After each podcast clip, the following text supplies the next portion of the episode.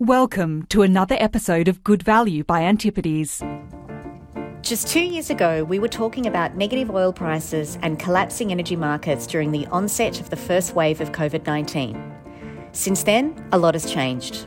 From the global energy crunch that we discussed on this podcast in November last year to now, the devastating crisis in Ukraine. Today, I'm announcing the United States is targeting the main artery of Russia's economy.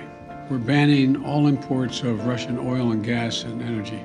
That means Russian oil will no longer be acceptable at U.S. ports, and the American people will deal another powerful blow to Putin's war machine. With the breakout of war, the fragility of global commodity markets has been laid bare. It's Alison Savas with you once again. For this episode, I'm joined by Antipodes Portfolio Manager of Hardware, Industrials and Commodities, Graham Hay, to discuss energy and commodity markets amid the current global uncertainty. How are you, Graham? I'm very well, Alison. Good to be here. Graham, let's first talk about how we've been thinking about energy markets over the past few years. The Antipodes Global portfolios have been overweight energy for the last six to 12 months, led by exposure to US oil and natural gas producers. And this has been a key contributor to alpha during recent market volatility. Uh, that's right. Uh, as you know, we had been building energy exposure um, going back a couple of years now. Uh, the, the, the genesis of that thinking was really the observation around the, the broader capital cycle that was likely to play out uh, uh, in in oil and gas. And indus- it's an industry, of course, that is uh, very capital intensive. And if you look at the um, the pace of capex uh, since its peak in 2014, uh, by the end of 2020, uh, we were looking at an industry that had uh, dramatically underinvested in growing its production. And um, you know, there's a few reasons for that which we can go into, but the inevitable consequence of that was that we would likely see a, a price cycle, uh, in other words, rising energy prices. Uh, the, you know, the rationale behind it. How did we get to that position? You know, it's a, it was a it was a combination of factors really. Um, the industry sort of by the end of 2020 was in a, a pretty uh, pretty dire uh, situation.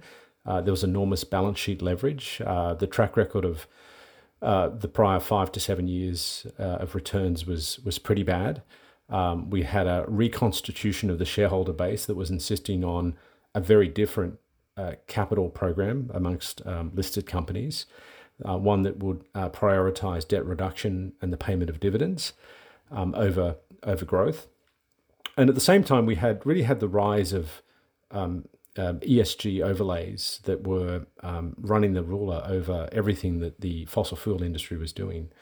All of those things really have conspired to raise uh, the hurdle rates uh, uh, that are required for oil and gas companies to invest in new capacity. Um, and, and indeed, you've seen the industry spend at really only maintenance levels of capex for the last couple of years.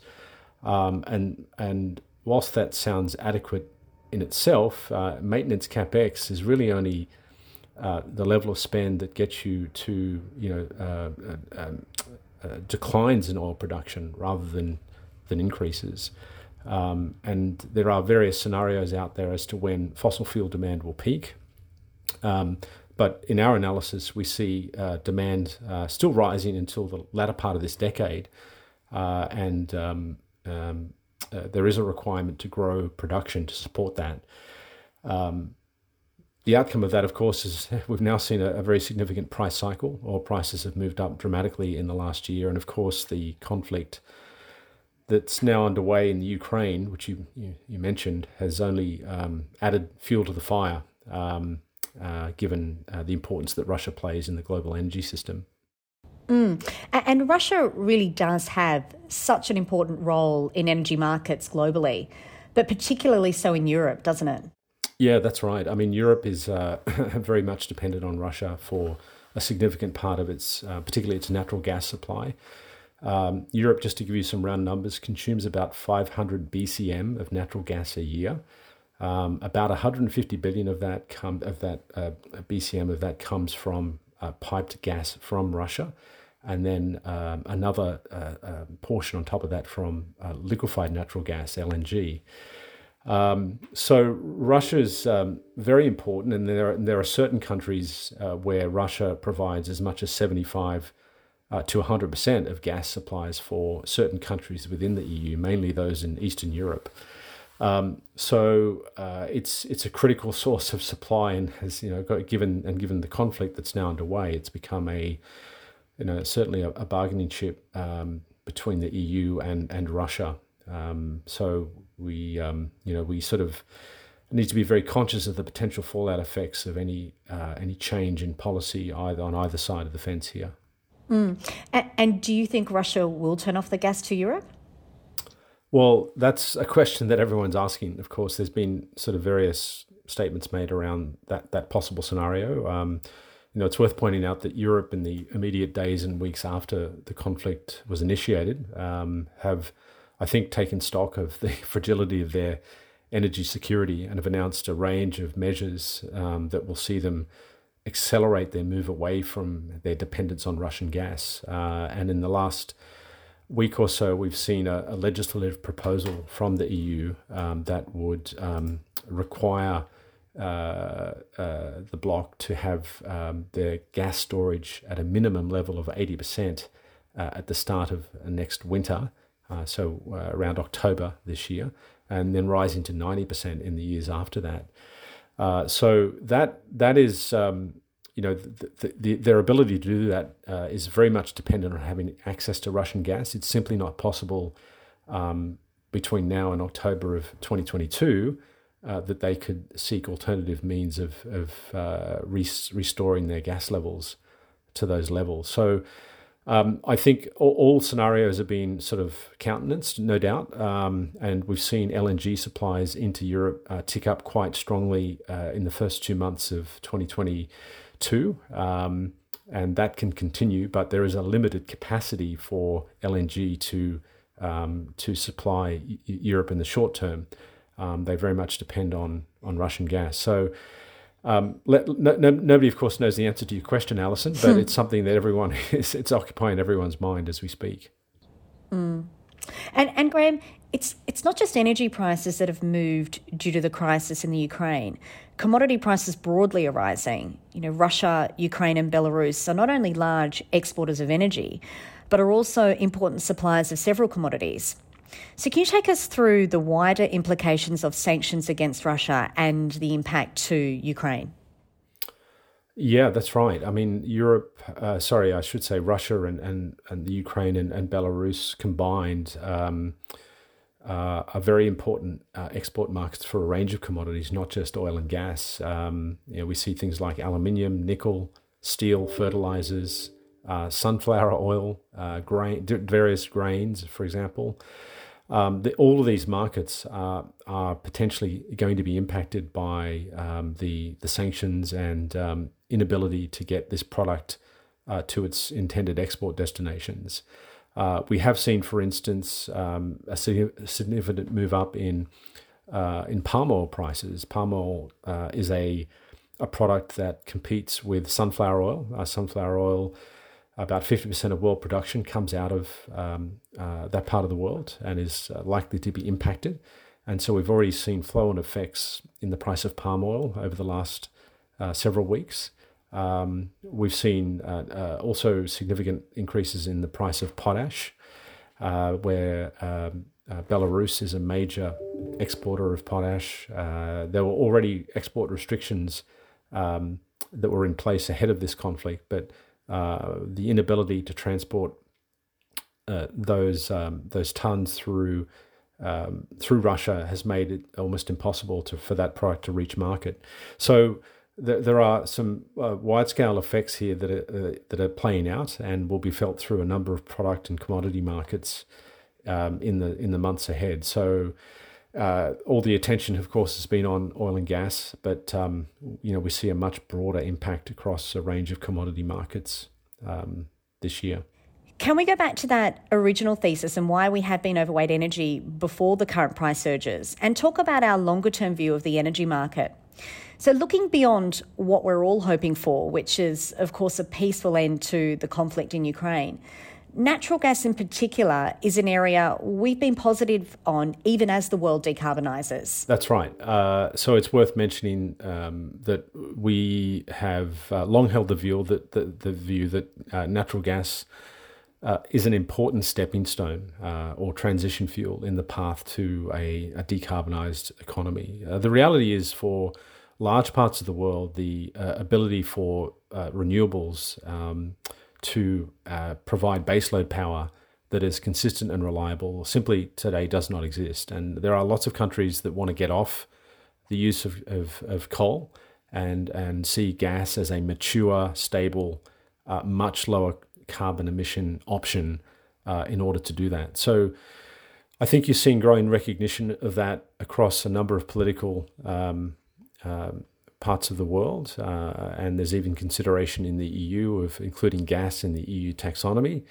Um, uh, so you know, I think it, it, it, clearly has an important role to play, uh, and we you know through the portfolios we've expressed that through some very specific exposures um, in in the US where we see um, a combination of um, very well run companies with high quality assets uh, producing uh, a product which is trading at a very significant discount to the world price. In other words, US natural gas prices, as measured or expressed by Henry Hub, trade at very significant discounts to the uh, prices that are paid in Asia and uh, and in and in Europe increasingly. Um, now, the reason for that, of course, is that U.S. gas has historically been largely trapped inside that country um, uh, without a, a, meaningful way of getting to market. but as the uh, uh, investments in uh, liquefaction capacity in the U.S.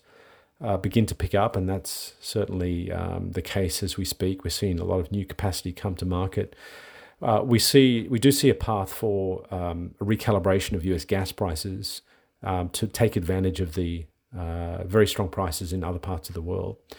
And, and so, from a portfolio perspective, the way we've wanted to play that is to own you know high quality businesses that have uh, low cost uh, and deep inventories of, of natural gas. Uh, importantly, in in parts of the U.S. that have access to um, access to that uh, LNG capacity.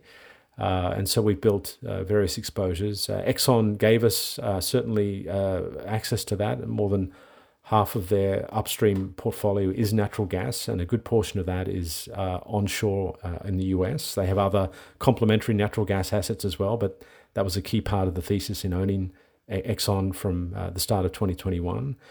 but we've also complemented that with other positions. Um, a company, for example, such as Coterra Energy, um, is a largely pure play gas company um, without um, without any offshore assets, um, uh, and um, it also uh, uniquely in in the U.S. oil and gas industry, it had a, lar- a largely unhedged production profile. One of the uh, kind of consequences of um, the the malinvestment that happened across the industry was that all of the all of the financiers were, were insistent that oil and gas companies uh, hedged their uh, hedged their uh, price exposure uh, so as to guarantee a minimum level of um, um, uh, interest cover on their debt.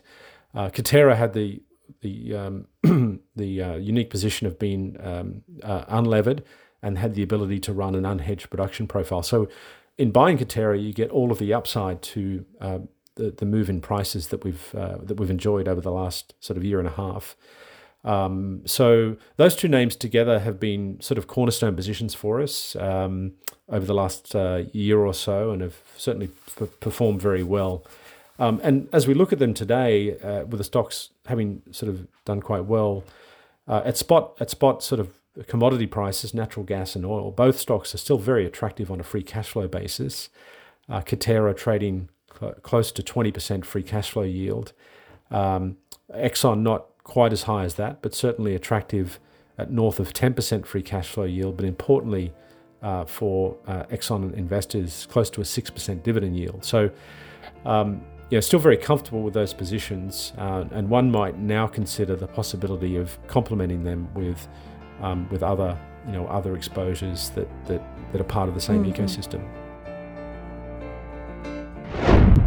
Okay, Graham, let's move on to the second part of this episode. You've mentioned both Exxon and Coterra, so can we spend a bit more time on our current portfolio positioning? In terms of energy production, the ultimate goal is decarbonisation, but this is a multi decade investment cycle and there will be steps along the way. For example, you mentioned the role of gas as part of the transition.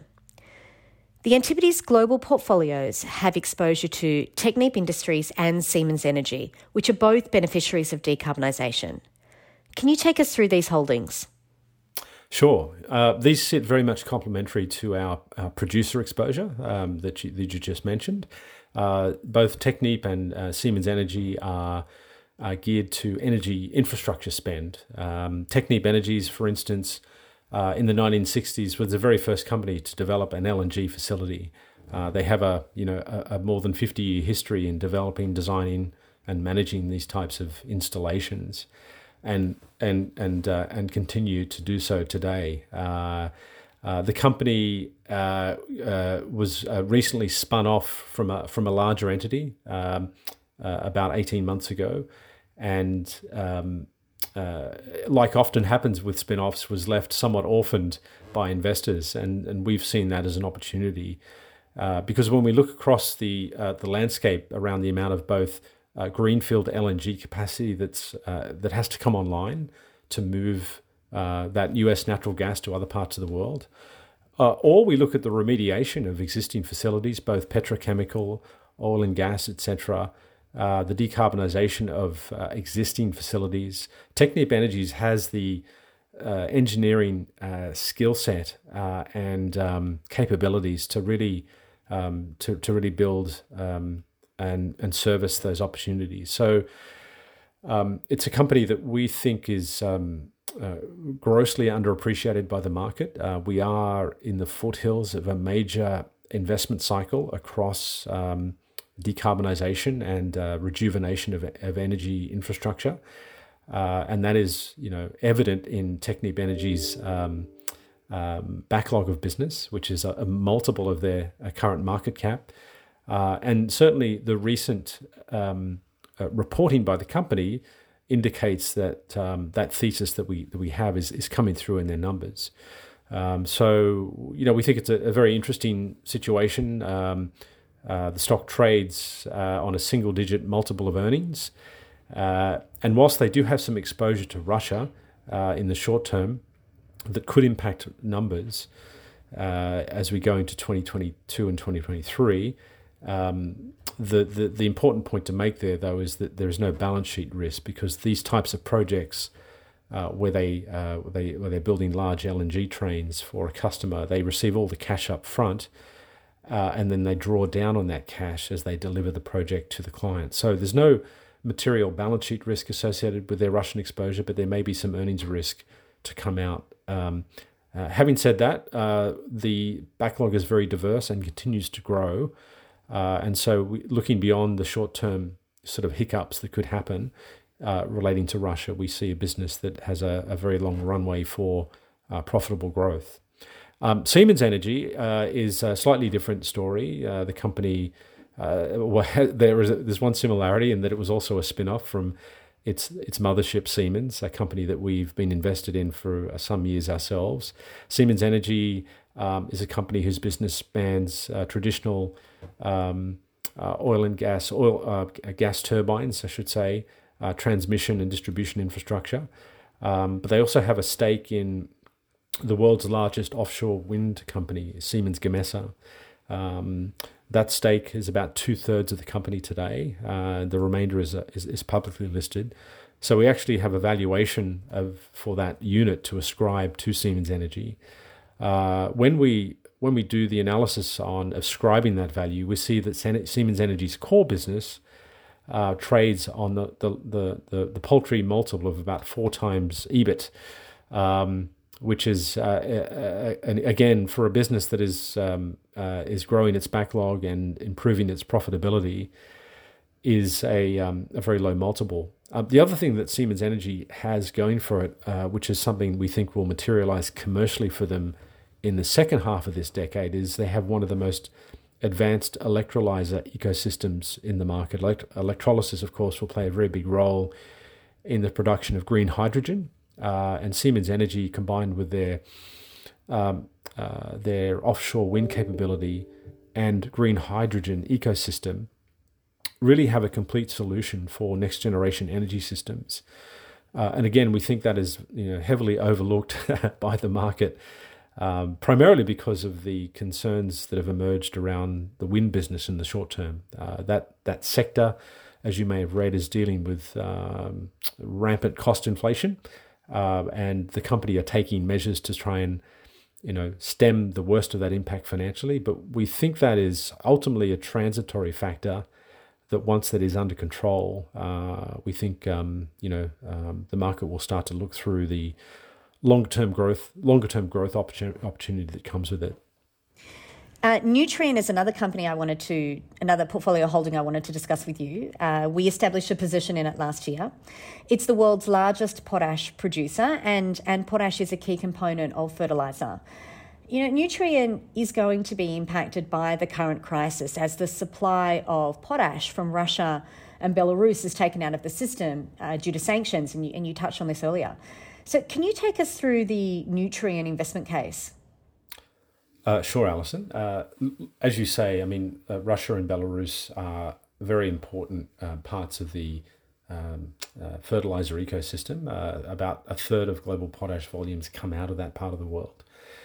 San- sanctions had already been in place against Belarus, which limited their access to global markets, but the full scale um, you know situation in Ukraine and the inability for various um, uh, logistics facilities to participate in Russian goods movements means that uh, they are now uh, uh, pretty much officially locked out of the market, and that has served to to dramatically tighten potash markets further.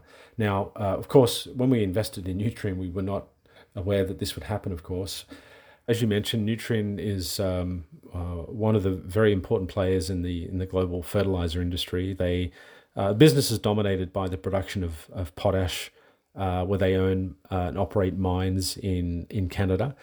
Um, they are uh, one of the world's lowest cost producers. Um, cash costs per ton run at about six dollars.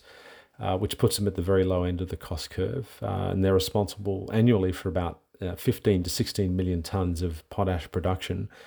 Um, uh, they also have a, a, a, an interesting retail footprint uh, that came about as a result of a merger some years ago with um, another another Canadian company, uh, and that retail footprint gives them direct access to uh, to the the ultimate buyers of these products. that is the farming community. Um, so that we think provides some interesting optionality around the core upstream commodity uh, potash business. Um, so, uh, as you mentioned, um, the um, it's a business that we got involved in last year, mainly because we we saw that the the agricultural um, cycle was um, uh, quite well underwritten. Uh, the stock had performed quite well uh, ahead of us purchasing the, the shares, but when we looked at the uh, the implied fade in earnings um, that was built into the um, uh, forecast out over the next couple of years, and we we modelled that against uh, our own supply demand uh, estimates for for for for potash in particular. It was very clear to us that the market was overly concerned uh, with the down cycle um, happening, and of course, you know, we, we weren't, of course, to be aware of what was to come in Ukraine, but again, that has highlighted just how fragile some of these commodity markets are um, mm-hmm. with um, uh, Ukraine and, and, Russia coming out of the system effectively. And, and finally, I wanted to end with a quick discussion on gold. You know, costs are rising on so many fronts now, aren't they? And and the situation in the Ukraine has arguably intensified that that tail risk of stagflation. Know, stagflation is the combination of an economic growth disappointment and an inflation shock. And the longer the conflict continues, you know, the greater the impact on economic activity and high energy and commodity prices are adding to existing above trend growth in wages and rent. And gold really is the ultimate inflation hedge, isn't it, Graham? Uh, that's that's right. Um, we um, we've we've had a position uh, in gold for most of the most of the inception of the fund. In fact, um, we have increased that position uh, in the second half of last year. Uh, it's a combination of factors. I think you know gold is um, it, unto itself as an asset class is, is has its own allure, but but it, but ultimately it has to be matched with bottom up stories about uh, gold production. I mean, gold production is a it's a tough business to be in, quite frankly. Uh, mining um, tons of rock to generate gra- grams of gold, uh, and doing that at scale and consistently is uh, it's a tough business, and lots of companies don't do it well. Um, uh, so, and we've seen, uh, broadly speaking, we've seen a very significant derating of gold equities over the last decade. I think reflecting the reality of how, how difficult it how difficult it is. Um, so, the two names that we have built exposure to, uh, Newcrest uh, here in Australia, uh, which uh, has the attraction of having one of the most attractive reserve profiles of anyone in the industry. Um, its reserves go out more than 25 years uh, and it has some of the lowest cost mines in the world, and more to come on stream um, in the second half of this decade, which will, I think, uh, according to our analysis, will allow them to dramatically reduce their all-in sustaining costs and drive cash margins. Uh, and that's complemented complemented by a position also in Barrick Gold, um, which is uh, traded in in Canada and North America. Uh, again, a company that we think has a very uh, high quality asset base uh, where over the last uh, number of years the company's, uh, company has taken strong steps to address its cost structure, and we are now seeing the fruits of that effort coming through in their numbers. Um, both stocks are cheap, what we think, on, on current spot prices, and there's certainly a case that gold prices can be much higher as we um, come to understand the persistence of uh, inflation and where it is today. Um, uh, but you, you're able to buy these stocks on you know low double digit multiples of free cash flow, so 10 to 12 times current spot rates, which we think uh, is is you know in a world of expensive stock markets is, is actually quite attractive. Look, thanks for your time today, Graham. With energy and commodities in the spotlight, it's it's really been great to have you unpack both the shorter term and the longer term issues. For more information on Antipodes or our views, please head to our website antipodes.com or follow us on LinkedIn or Twitter. Remember to subscribe to this podcast wherever you're listening so you get an alert as soon as our next episode goes live in a few weeks. Please remember this content is general information only. It is not advice of any kind and doesn't take into account your personal financial situation, objectives, or needs. You should seek professional advice before making any financial decisions.